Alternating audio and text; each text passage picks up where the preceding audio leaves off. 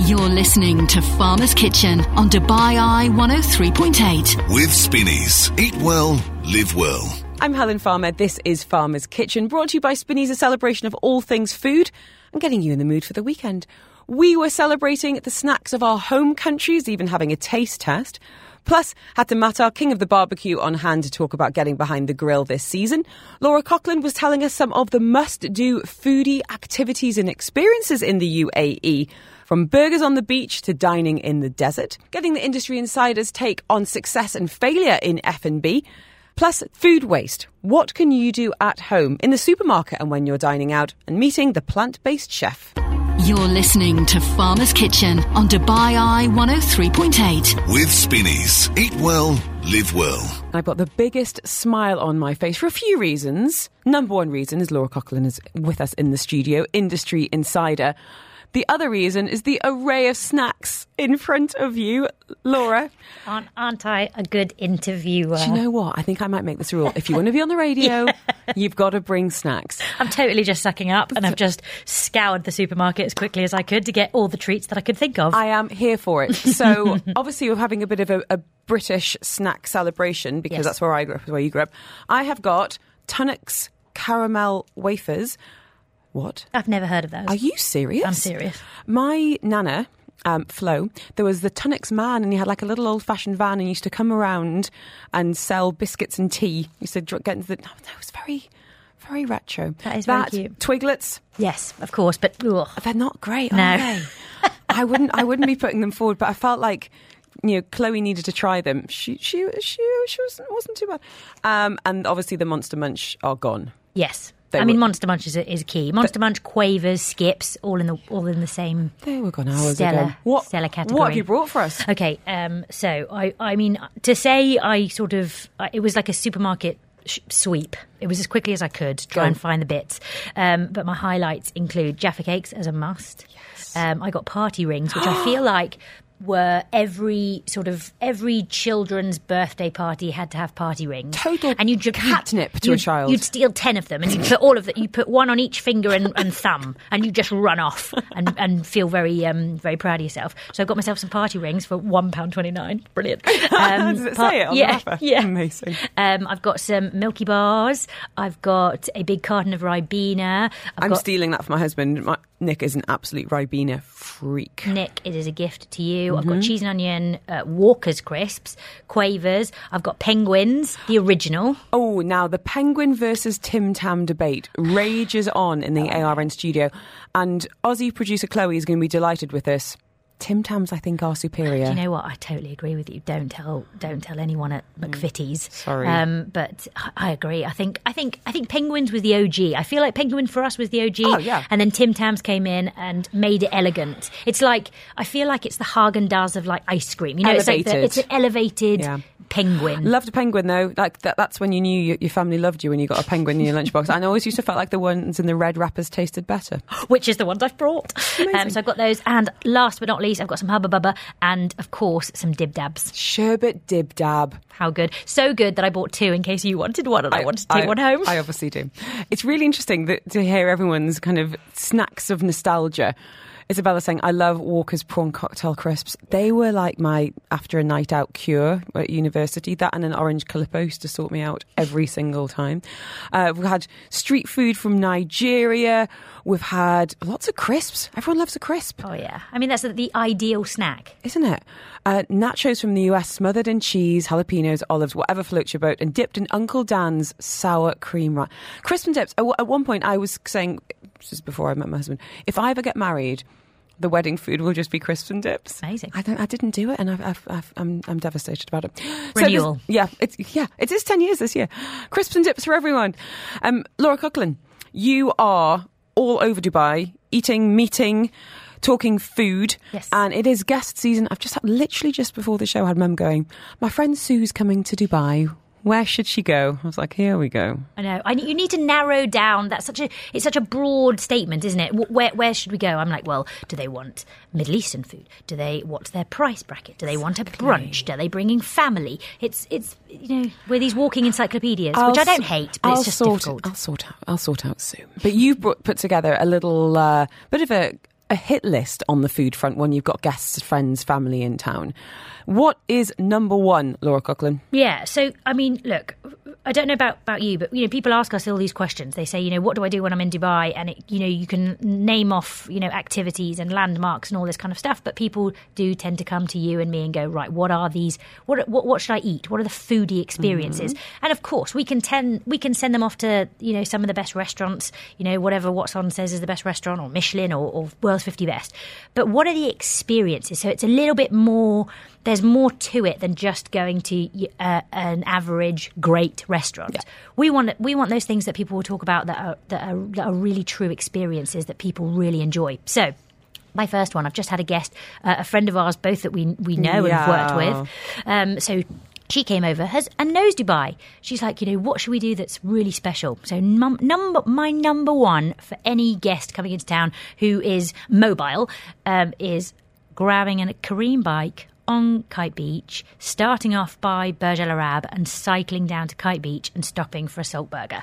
That is like my top. If the weather is cool like it is now, I mean, peak. Nowhere better. It's there is nothing better than cycling down. I mean, it's twenty dirhams a bicycle for the day, and you cycle on down um, stop off at Salt Burger, get yourself a slider, cycle on. Now you can go to Common Ground yep, and grab an iced tea. at Nesnas. Exactly. And then you carry on down and you can cycle all the way. We cycled all the way down to Business Bay and it's just such a lovely Dubai experience that most people don't really do, you know? Yeah, I'm so um, so that is my top one and, and I mean stopping up for burgers is always great. Always good. We have got more to add to your list from dining in the desert to getting the best of the city under one roof. Laura Coughlin is with us in the studio. If you want to add yours, where are your must visits when you've got guests in town on the food front? We're going to be rounding up a few more, plus the dates for your foodie diary.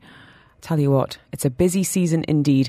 This is Farmer's Kitchen on Dubai Eye 103.8. With Spinneys. Eat well, live well. Food writer, industry insider, gal about town. Laura Coughlin is with us in the studio and she brought sherbet dib dabs so she can stay. Um, let's talk about where to go, what to do. We've just been discussing some of our favourite foodie destinations when we've got friends in town. I was at Time Out Market the other night and it came to mind that this is just the the destination, especially this time of year. They open the windows up. You've got the view of the fountains and the Burj Khalifa. Mm-hmm and it is basically a celebration of some of the city's best spots in yeah, one spot. 100%. You know, it, sometimes it pains me to say it, but I, I couldn't have done a better job of picking the, the best homegrown restaurants and putting them into a market. Mm-hmm. If I could have if I could have done it, if I had that power, I mean, the list is brilliant. So kudos to, to Time Out for, for kind of putting together a great list. And what's even better is that for, for especially for us, you know, we get to try different ones because sometimes they rotate. They some guys, some guys leave, and some guys come in. Yeah. So uh, we champion that. So it went there on Monday. Um, by the way, live music Monday night was um, they were incredible. A musical duo called Salt and Pepper. Two older guys, one black, one white. Okay, amazing, singing soul, jazz. I know they were just i had to message them on instagram going you're incredible. You make me want to get married again to have you at my wedding. They were amazing. Uh, but three new places at time out dubai were joined uh, by a couple of the chefs last week. So you've got Audion, so beautiful cheese board great kind of tart tatin uh, alici doing lovely pastas and uh, seafood from italy um, and kelvin of juns. They've got little juns so lobster rolls we had amazing slice of cake. So time out dubai that market is incredible for ticking all the boxes for all people. And if you're feeling a bit bougie, book the editor table and they bring you your food. Oh, yes. Um, Alserkal's on your list as well, Laura. Yeah, look, I think I uh, I'm trying to try and uh, when I'm thinking of foodie experiences, I'm trying to make it so it's not just a regular restaurant, right? Yeah. So um, I think sort of going to explore Alserkal Avenue and Al Quoz and ta- you know tagging along some of the lovely little food and caf- food uh, restaurants and cafes that they have in there is perfect. They also have the odd pop up. There was Ugly Noodles that had a, a, stall there. Rascals, the brilliant sandwich shop, they started off there. So you can kind of find these new and exciting little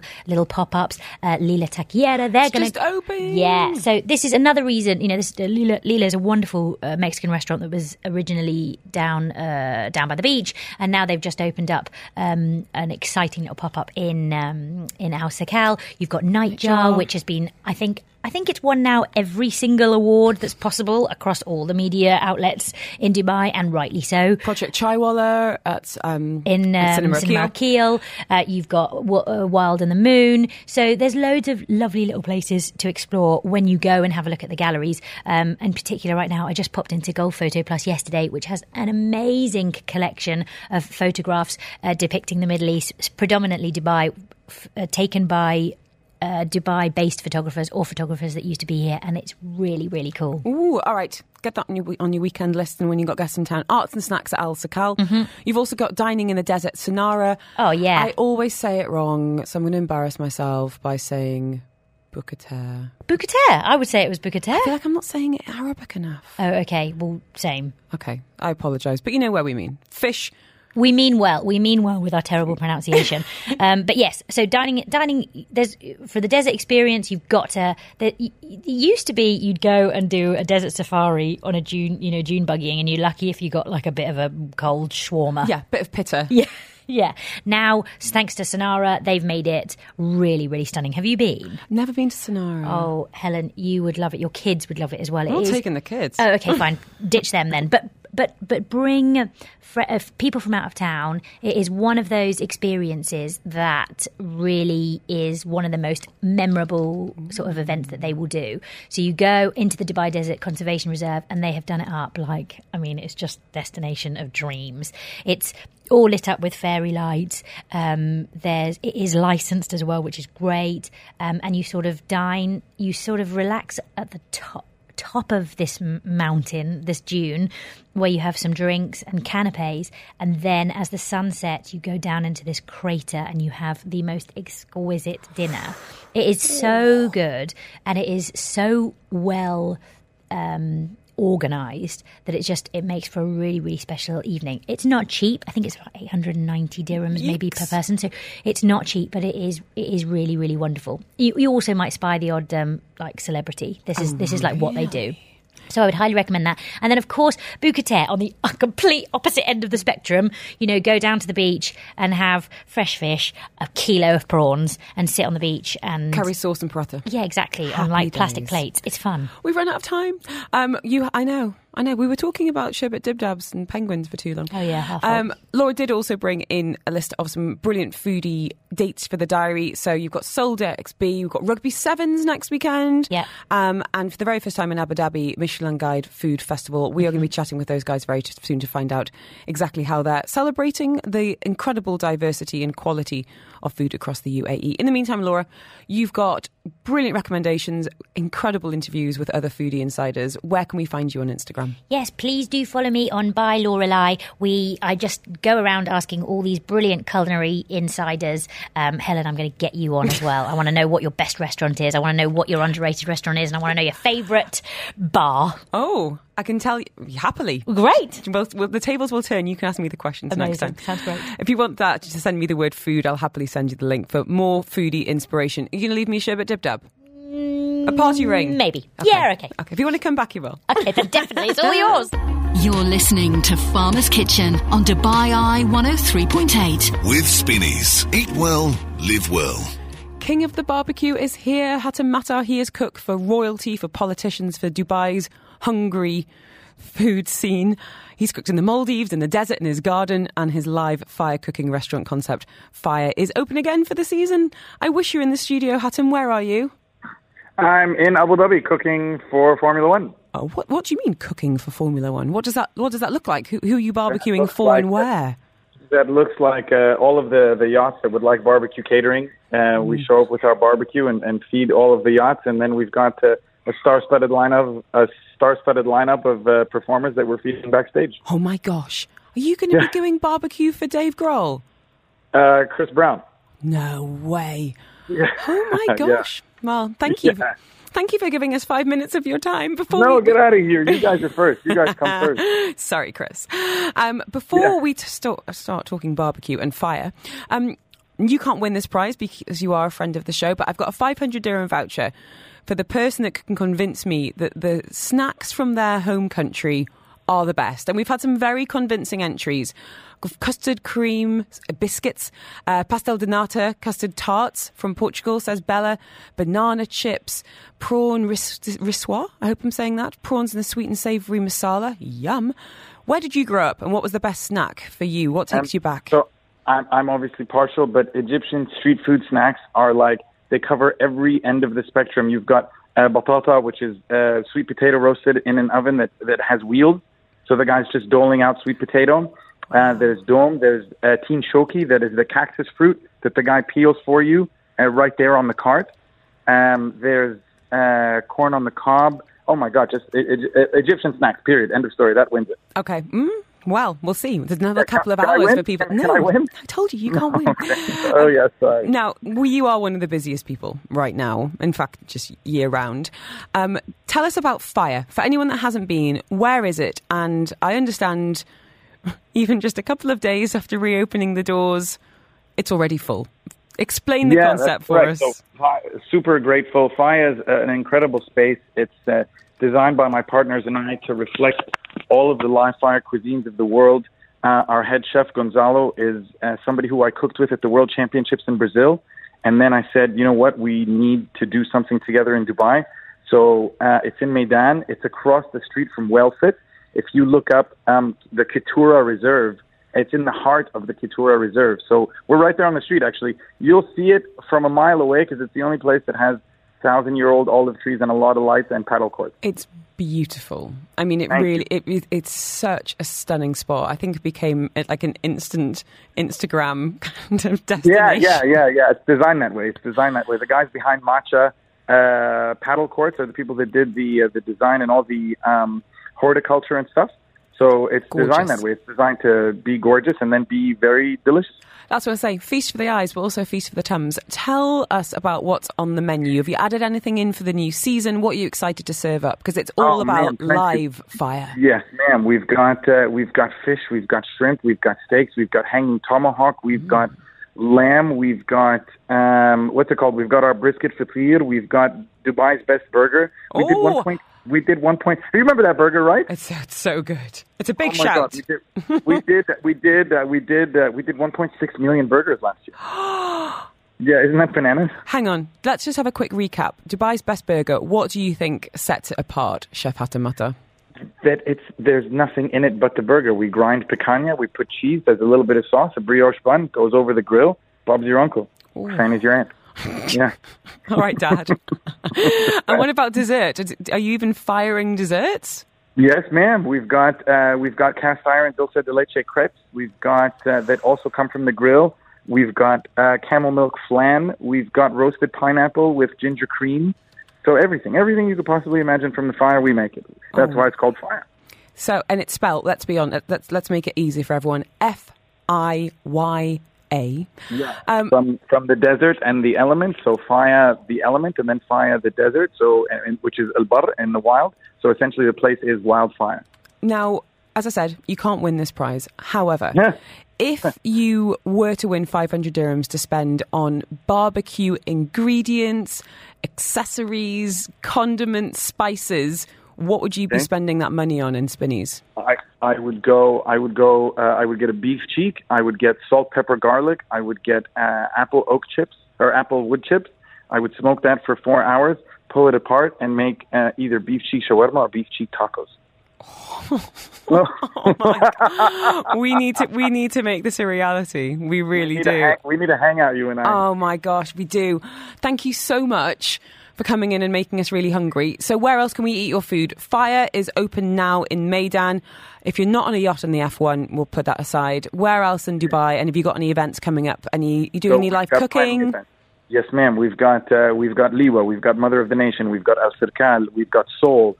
Uh, Time Out Market is 24 hours a day, 12 to 12. Come hang out. Uh, we're at all of the outdoor events this season in Dubai, all of the outdoor events in Abu Dhabi.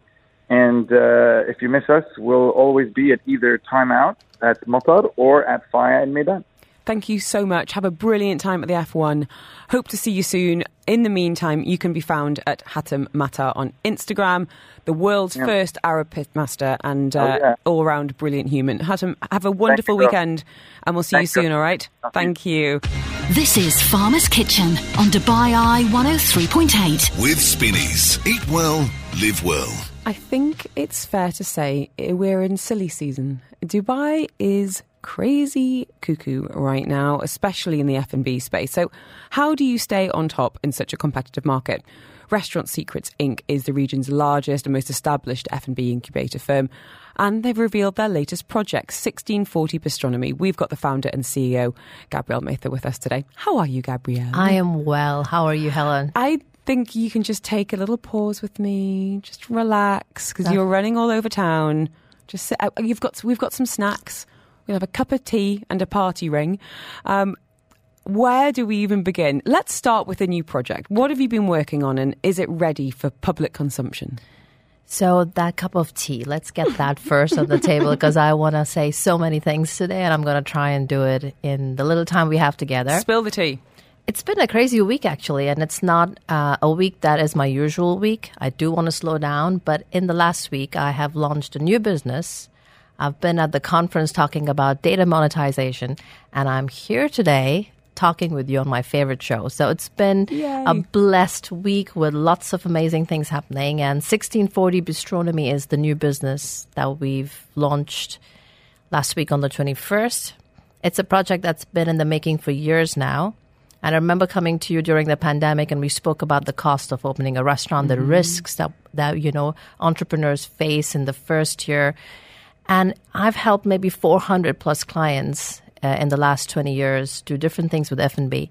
The one thing I've always uh, felt the most suffering for is when I saw a great concept not succeed eventually as a great business.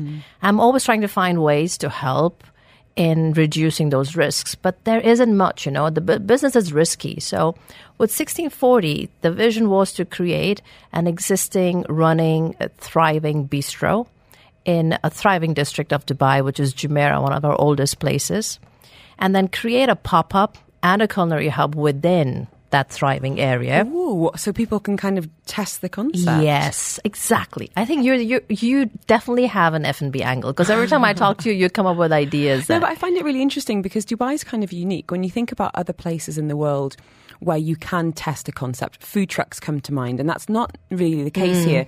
Mm. Expo was a really interesting ground for trying out concepts. I mean, look at Bread Ahead, which came from Borough Market, mm. had never been in the UA before, and off the back of Expo has just opened its second branch. You've got Global Village, where people can get you know good good price real estate to try out their F and B concept, like Bosnian House Kebab, for example, and now they've got branches, but it's as you say, the outlay, the risk is terrifying and really completely inaccessible for an awful lot of people. So tell us how it's going to work. Yeah, so it's exactly what you said. You know, we've seen great success with pop ups. We've seen short term uh, brands find investors and find a market. And they've done it with passion. They've done it in a small space the way it should be.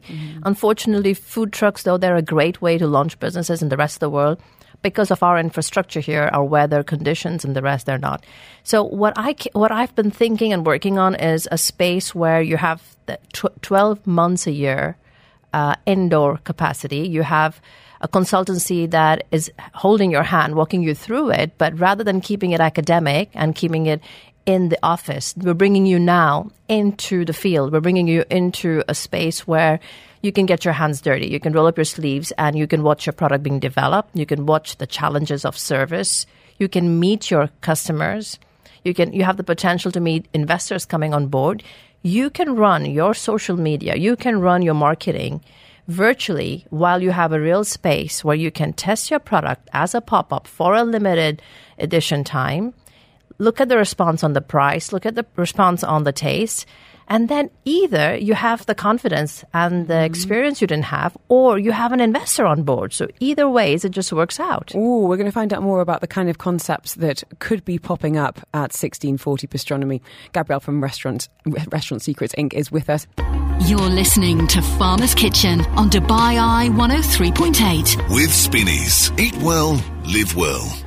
Do you have a foodie dream? Have you had that fantasy about starting a restaurant, starting a cafe, but maybe you don't know where to start. Well, industry insider Gabrielle Mather of uh, Restaurant Secrets Inc., the most appropriately named consulting firm and incubator firm, has revealed its latest project. Uh, 1640 Gastronomy is opening in Jumeirah, Al Wasl Road, with a bistro and an opportunity for pop ups as well to test in real time their concept, their dishes, their service, and ultimately see that customer response. So tell us a little bit about what you're looking for when people come in and take over that space, Gabrielle. Um, I think a lot of our clients will benefit first uh, before the others do. Um, it was custom built, keeping in mind what we what we see our clients face. So. Uh, typically, a client would come in and build a brand and take the risk of taking their lease, uh, a fit out cost, a design cost, and then the recruitment cost, the kitchen equipments, and the list goes on. Here, you've got a ready space where you can now focus on your product and your brand. Those are the two things that Dubai loves, right? A great product and, and a brand that, that speaks to you, that has something unique to offer. So now we can focus on getting those things sorted out. The client comes in and showcases their product for a limited edition. So it's a pop up space where it shifts a little bit. So you could be coming in and having a meal at 1640. You would get the normal menu. Can I just ask? Yeah. 1640, what's the name about? Ah, that's a nice one. It's got so many meanings, but the one that's closest to my heart is, you know, Hamptons is one of my biggest projects, one of my dearest projects uh, from 2013. And the Hamptons, uh, the region was uh, actually born in 1640. So I wanted that connection always with something that's so close to my heart. To have that thread running through it. Yeah, yeah. So on a typical day then, could you be having almost two different experiences in the space? Exactly. So you could have you could come in for your regular favorites off the menu because the bistro serves a European fare and you've got you've got a Josper grill, you've got salads, you've got main courses, and you've got uh, a zero bar where you can have all the fun of a cosmopolitan without you know without the alcohol and stuff. A but then no secos. So it's it's very interesting what's happening with the zero bar, and we've actually kept a watering hole space there that opens out to the outdoor, and you could enjoy a drink or a coffee. Uh, during the day or at night. But then while you're sitting there enjoying that, somebody could bring you a pop up menu and say, you know, we've got this new brand popping up with five items. It could be a burger, it could be ice cream, it could be churros, it could be anything that, you know, th- that this particular client is hoping to venture out with. And you get a chance to get the first sneak preview at a really good price, at a really entry level review of, of an amazing new idea while you're also having the, the, the regular menu. So these are things that can happen as we go along and they will happen as a calendar over the year. so people could be, you know, changing you know, uniform change, Yeah. menus coming around. But isn't that what I think a lot of Dubai diners want? Is that sense of discovery and feeling like you're trying something before anybody else? Yeah, yeah. So I, I think we're not going to confuse people too much by shifting around. So the base is solid. The foundation, I always, I'm a traditionalist at that part, you know. The, you have to have a strong foundation service and an ambiance and a space that makes people feel comfortable and there's a familiarity. Mm-hmm. And then you have room to experiment and people love experiences. So for example, La Serre is going to be our first pop-up coming up as a breakfast pop-up uh, on December 1 for a limited period for from 8 o'clock in the morning. And we've done a special menu. We've done a La Serre Reserve menu. That's a limited edition menu to celebrate the 10th anniversary of the brand. Has it been 10 years? Yeah, it's been 10 whole years now. Yeah. Oh my goodness! I remember doing a photo shoot at La Serre, and it was I think maybe easy, like with like you know hands in flour Mm. and like amazing pastries, and ten years. Yeah. Gosh, and you're looking at the next generation as well, all the way through, and, and bringing them up. Gabrielle, for anyone that wants to find out more, well, first of all, where where can we visit you at uh, 1640 So we are at Wasl Vita, which is at Wasl Jumeirah. It's an old established uh, area of town. Uh, and we've got an outdoor seating, we've got an indoor seating, and we are open. So Yay. come by anytime. Yeah. Um, and online for anyone that is looking for your consultancy, for your insights, it's Restaurant Secrets Inc. And if you want to send me the word restaurant, I'll happily send the link. Where are you going this weekend? What are you eating? What's the food plan? You in the know. I'm actually going for the F&B Awards tonight. I'm not getting an award. I'm just going to enjoy other people, deserving people, pick it up, and I will just sit, put my feet up, and enjoy the great F&B. Get some gossip. And a lot of gossip, yeah. Good stuff. Well, enjoy. Thank you so much for coming in. Thank you. 1640 Gastronomy open now. European Bistro, and you've got that reserve menu from La Serre starting the 1st of December. This is Farmer's Kitchen on Dubai Eye 103.8. With Spinneys. Eat well, live well. We love introducing you to the tastemakers, the producers, the chefs, and it's Chef Priyal now from Dulce de Mirchi. Her culinary creations are plant based vegetarian, inspired by her childhood, those memories of Thailand, Hong Kong, her Indian roots. She's been in in, in uh, the UAE and in New York on and off for the last 15 years and creates private dining experiences. She was doing supper clubs before she knew they were called supper clubs. Also has cooking classes, does menu development, and exploring what she calls the intersects between art, design, and food, creating unforgettable dining experiences.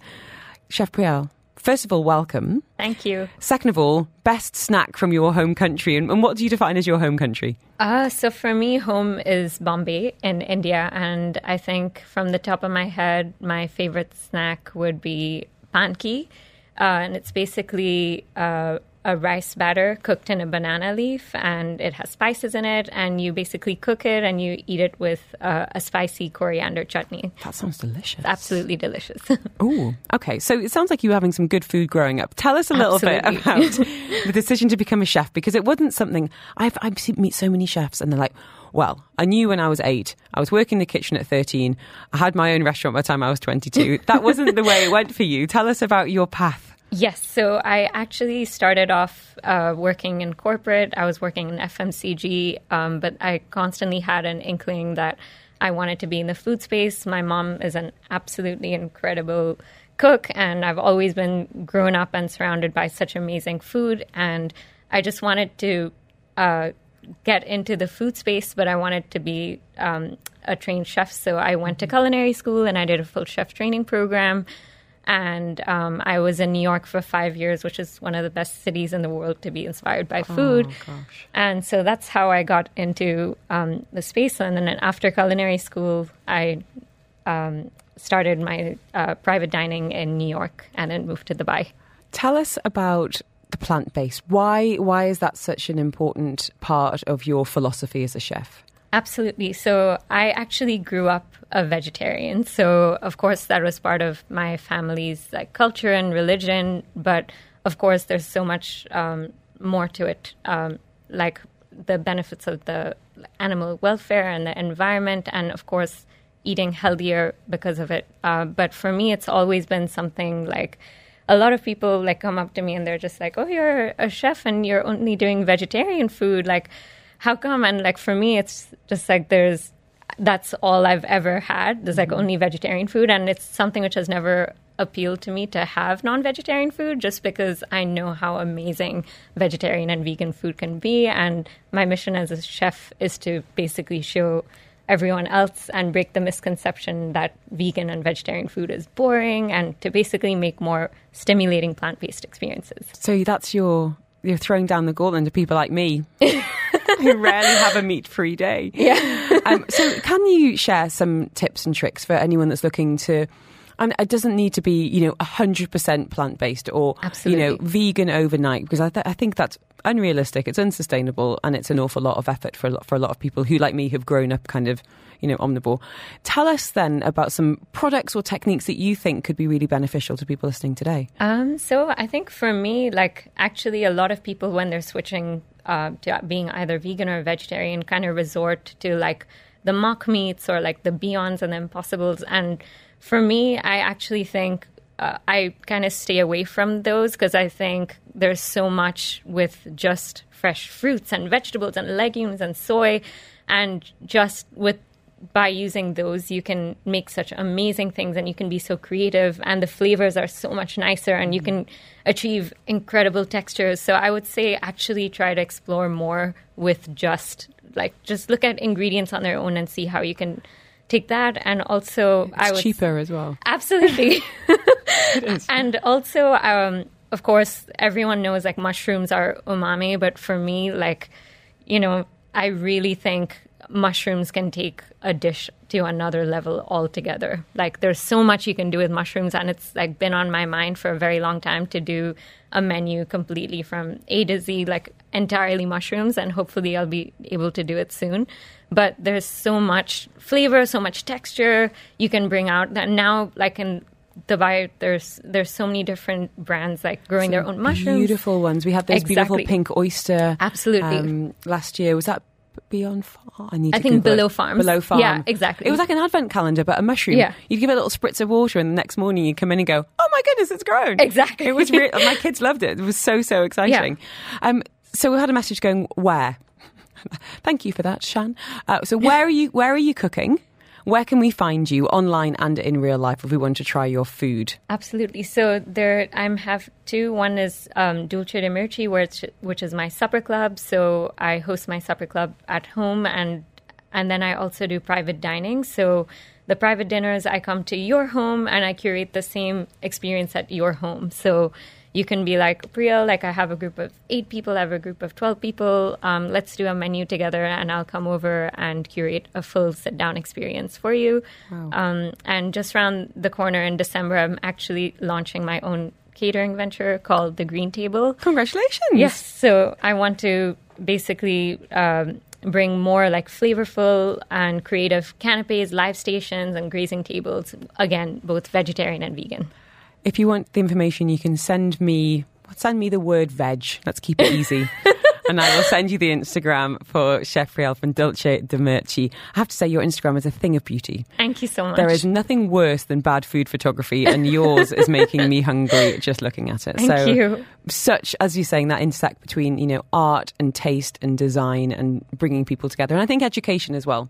Um, Absolutely. so thank you so much for your enthusiasm. And as I said, send me the word veg to four zero zero one. You can do that on the app or the WhatsApp, and I will send you the Instagram so you can find out more about supper clubs, about that upcoming catering, and of course events and private dining as well. Have a wonderful weekend ahead. Thank, you, you, so you too. so Thanks much for having me. You're listening to Farmer's Kitchen on Dubai Eye 103.8. With Spinneys. Eat well, live well. We're on the countdown to COP28, and this is actually a conversation that our next guest is having all the time, but something I think we're all a bit more tuned into now. Talking about food waste now with Keary Shandler. She's a business consult- business sustainability consultant and the co-founder of Food Made Good initiative for the UAE.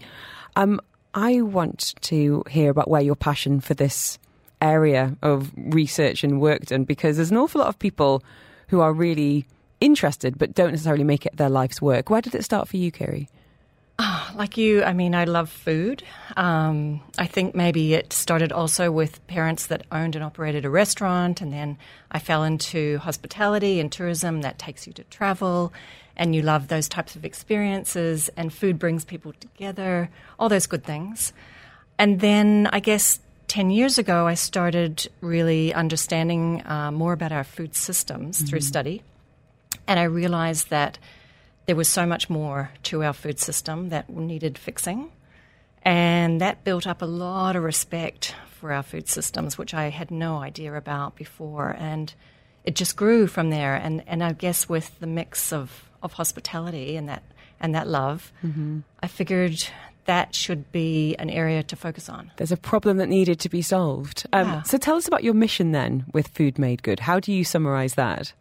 Well, Food Made Good is an initiative uh, run by the Sustainable Restaurant Association out of the UK. But we're a global association. We have over 10,000 food service operators all over the world that have been guided by this framework.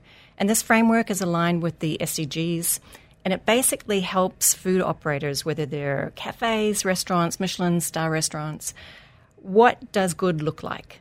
So this can be something different for everybody, right? Depending on um, how you operate, where you are, all the constraints you have, you might have different focuses.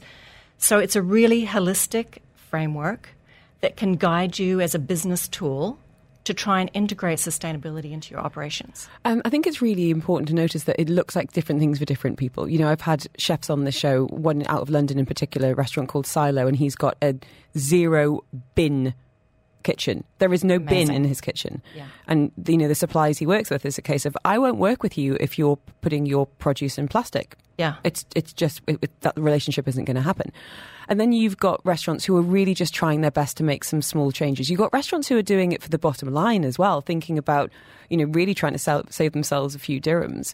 Um, would you mind breaking out some data when we're talking about food waste? What kind of numbers are we talking about, Keary? It's terrible. Um, I mean, on a global uh, scale, you're looking at if food waste was a country, it would be the third largest country. But, but most people can't really relate to that, right? But on an on a UAE um, basis, we throw away six billion dirhams worth of food every year. Just throw it away across our whole food system. So, what does that mean to you? I mean, um, if you had to throw away a third of what you spend on food just in the trash, that's huge. Where is this waste taking place? Because uh, that's what I kind of find, find quite interesting to identify it, you know, because whether it is food storage on a farm or mm. in transportation or in shops or in restaurants or us as consumers. Yeah. Where are some of those pain points? Yeah, so food loss is classified as everything from the farm, the distributorship of it, right up to the retail, right up to the spinneys. Um, that's food loss. So everything that spoils on the farm and, and in transportation. But when you're talking about food waste, then it's from the retail onwards. That um, it largely involves us as consumers and households and restaurants. And so we need to engage with the whole system across the whole system. We're going to be talking about some actionable changes, and you might not think you, as one individual listening today, can make a difference, but my goodness, it is possible. Um, there has also been news out of the UAE, one official saying that fines could eventually be imposed on households generating high levels of food waste. We're going to be talking to Keary Shandler from Food Made Good on that. This is Farmer's Kitchen on Dubai Eye 103.8. With Spinneys. Eat well, live well. Talking food waste and ideally how to avoid it now with Keary Shandler. She's the co-founder of Food Made Good initiative for the UAE with the amazing Omar from Boca, who really does talk the talk and walk the walk there at that DIFC restaurant from kitchen to education. And I want to get an understanding of things that we can do, try, change, adjust whether it's this weekend when we're doing our supermarket shop or when we're dining out, Keary, what would you love to see everyone in the UAE try? Well, you know, I was discussing this with you before. I live and breathe this, so I sometimes forget all these things that you can do. But you basically need to um, make these habits, make these changes, and make them all normal. So, have you heard of NEMA? NEMA? Yeah, this is our national initiative for the reduction of food loss and waste. So NEMA means uh, blessing in Arabic. And so this is a partnership between Ministry of Climate Change and the Environment and the Emirates Foundation on their website, they have a ton of tips. And some of them are for consumers, some of them are for hospitality, but they give some really good nudges in terms of trying to get us to make these behavioral changes. And a lot of it is based on just reducing consumption. I have to say, the over ordering is something that really gets me. I, also, I should say, I'm I'm not afraid of a doggy of a doggy bag. There Good. are always, I had leftovers for lunch today, but I feel like there's still a bit of a stigma of saying, oh, can I get that to go? There is. Get You're it right. to go. Yeah, absolutely. So love your leftovers if it's from a restaurant or if you've made too much. Never go to a grocery store when you're hungry. when you wiser words never spoken. Meal plan, you know, um, love your leftovers. Put them in the freezer. Leftovers always take, um, taste better the next day. Too anyway. right. What about when we're dining out? I mean, over ordering, I've just mentioned there. And I, w- I always have to say, quite relieved during the pandemic where we saw a reduction in the number of buffets that were being offered. Yeah. Um, and what would you love to see at a, at a bigger scale, some of the hotels, hospitality companies putting in place? There are some initiatives that are really smart. Um, Chef Russ at Sofitel Obelisk has done some amazing work there just by changing his breakfast setup. So instead of big buffets to show opulence and abundance, he's done more a la carte, really quality ingredients. Um, so changing the mindset and then really educating the diner and the guest. You could ask for smaller portions if you're not sure about how big things come. I mean, always we come and, and it's like, oh, we should have shared this. Mm-hmm. So that type of thing. I think, um, you know, we don't have to show our genuine hospitality with this enormous spread. We can be uh, more selective. The quality of ingredients is important. What about talking about the ingredients with the guest and the diner? Where's where does this food on my plate come from? Do you feel like people value what's on their plate more when they know more about it? Well, I I feel they do, and there is a lot of research to support that. But in reality, is that happening? I don't know. And I'll, I'll be honest, when I've had chefs talking about sustainability before, I'm like, I've said off air, do you think people really care? And they're like, not really. It's a nice to have. It's an, you know, it's it's a it's a feel good thing if, if you know a restaurant is really like Chef Rustin Piazzi, for example. You know, if they are really being very mindful and thought about it. But I don't think for many people it's a reason to go to a restaurant. I don't think it's motivating yet. No, we're we're not at that level. Um, but for many cities around the world, that is a motivation for diners. Mm. And in the Food Made Good world, there's an accreditation where people that really are looking for restaurants that are showing some social impact and focus on environment or focus on people, they look for those restaurants. Mm. They seek them out. So maybe we're just not there yet. Um, I saw an interesting stat the other day, which was talking about even having a smaller menu stops people over ordering, which I thought was really interesting to think about the psychology of ordering food. And that comes back down to the design of the menu, doesn't it? Because chefs are now looking at how many ingredients they really need to order in and what is being wasted. So, mm-hmm. how can we design a menu using this one ingredient in five different dishes?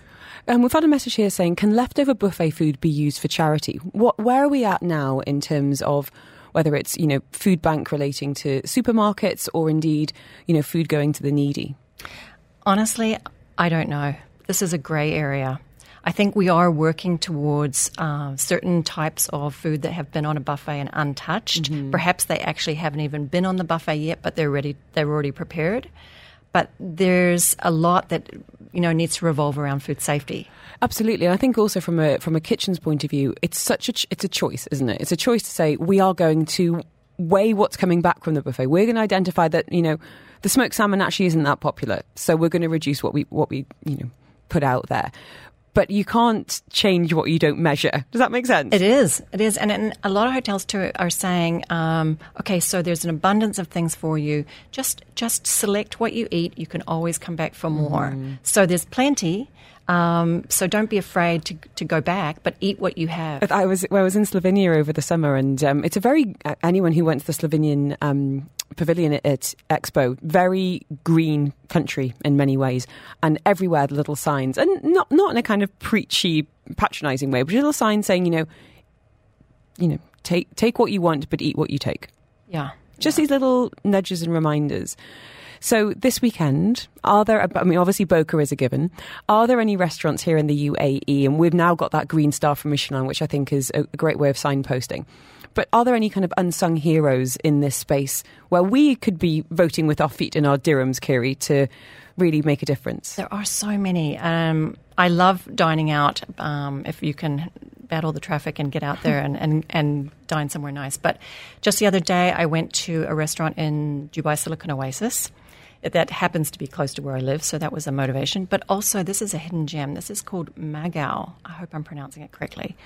It's like a social club as well. Yeah, it's from Socialicious. Yeah. yeah. And they have the most amazing food. I mean, the quality and everything actually can be veganized if you want, but they're not a vegan restaurant.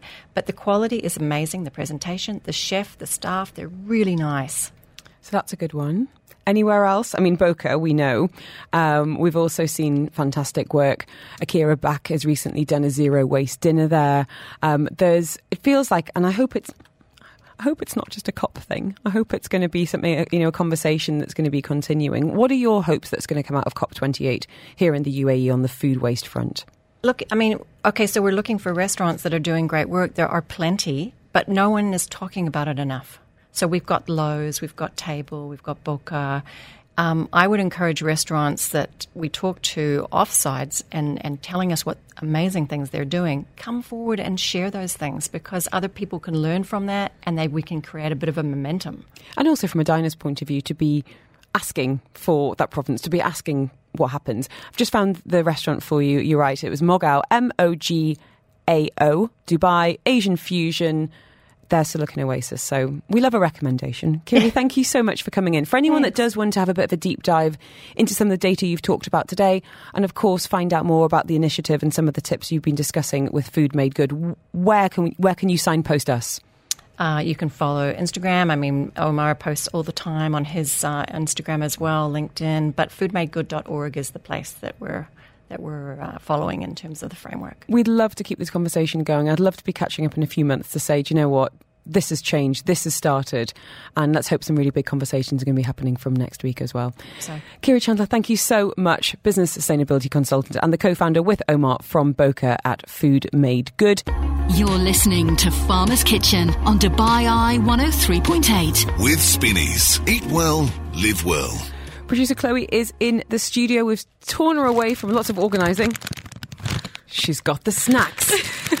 Chloe, hailing from Australia, and made some pretty bold claims earlier this week about Australia having, you think, the best snacks in the world. I think so. I hmm. think they're pretty good. Maybe I just miss them a lot, ah. but they're pretty good. Luckily, Spinneys to the rescue. We did a, a, a trolley dash. And what did we buy? Okay, I have. No one's going to know except for all the Aussies. Come on, So I need Aussies in the text line. I have Cheezels You, you, yeah, cheesy crisps. In the, Yeah. sh- can I in the little- shape of a ring. Bring them over. Pass them over. Okay, I'm going to eat while you talk. Okay, so They the smell way amazing. you eat Cheezels. You obviously put it on your finger. Absolutely. Okay. Mm. For the Classic Brits, party food. they're like a what's it, but circular. Those are really good. What else? Okay, we've got a box of shapes here. So I've been buying shapes for years. Didn't know they were Aussie. Oh yeah, These Pizza are- pizza flavored shapes are delicious. Yeah, well, right now we've got the barbecue ones. I'll pass these I th- ones. okay, all right. this is the best day at work ever. Mm-hmm. More shapes. And then, yeah, we've got also the Vegemite and cheese shapes, which I haven't tried. Oh, that's a good crunch. Making everybody hungry. On the sweet front, we did have a bit of a, a discussion earlier with Laura Coughlin. Penguins versus Tim Tams. And even us, as Brits, reckon Tim Tams have it. Tim Tams are amazing. Tim Tams are really good. You also were talking about caramel koalas? Caramello koalas. So they're like little Freddo frogs, mm. but they're koala shaped. Natch. And they've got like a gooey caramel in the middle. It's really yummy. Okay, I'm going to have a bite of the Vegemite shapes, and we are we did a bit of a a bit of a tour around the office earlier. What were we did. doing? We put to the test burger rings. Versus roast beef monster munch. This is what happened. That's a good crunch. It's a good crunch. Getting the Oh, roast, these roast are really flavour. yummy. Okay, we're going into snack number two. Mm, I like this one. The first one. That's one for the Brits. Okay, so that's one for Monster Munch. This was taste test number two. This is the Monster Munch roast beef flavour, a staple in packed lunch boxes. If you're lucky, if your mum loves you, that's what you get. Mm. Oh no, it's two for the Brits. and then we got your fellow countryman, Chris Fade. I really thought I'd get a point on the board here. Mm, no. So Chris might have a bit of a bit of skin in the game, mm-hmm. given his upbringing. How- Okay, I've had these before. Good. No, they're good. Are they burger rings? Yep. Oh, okay. It- go on, take a few. I'm taking two. it's- Mhm. Hold on. Okay, I didn't realise that they do taste there. Chris Fade, what was saying? Now, Oh no. Australia are the best cricketing country right now, but I will say that the burger rings are not as flavoursome as these Monster Munch. I'll be honest. I, I had, I had, honestly, I'm honestly, yeah. And our colleague Brenda, she uh, she needed no encouragement to get involved in our taste test. Now, from the Emerald Isle, we've got the lovely Brenda. We've got Monster Munch roast beef, and we've got burger Rings. rings, burger rings. Okay, let's try the burger rings.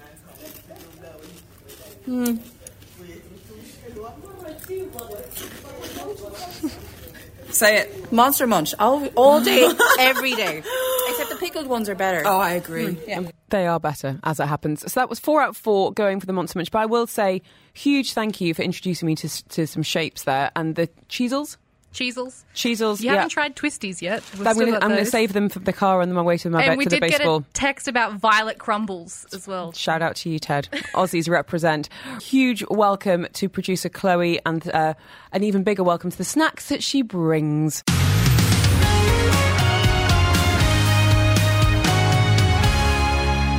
Thanks for being with us on this episode of Farmer's Kitchen. You can tune in live every single Friday afternoon between 2 and 5 on Dubai Eye 103.8.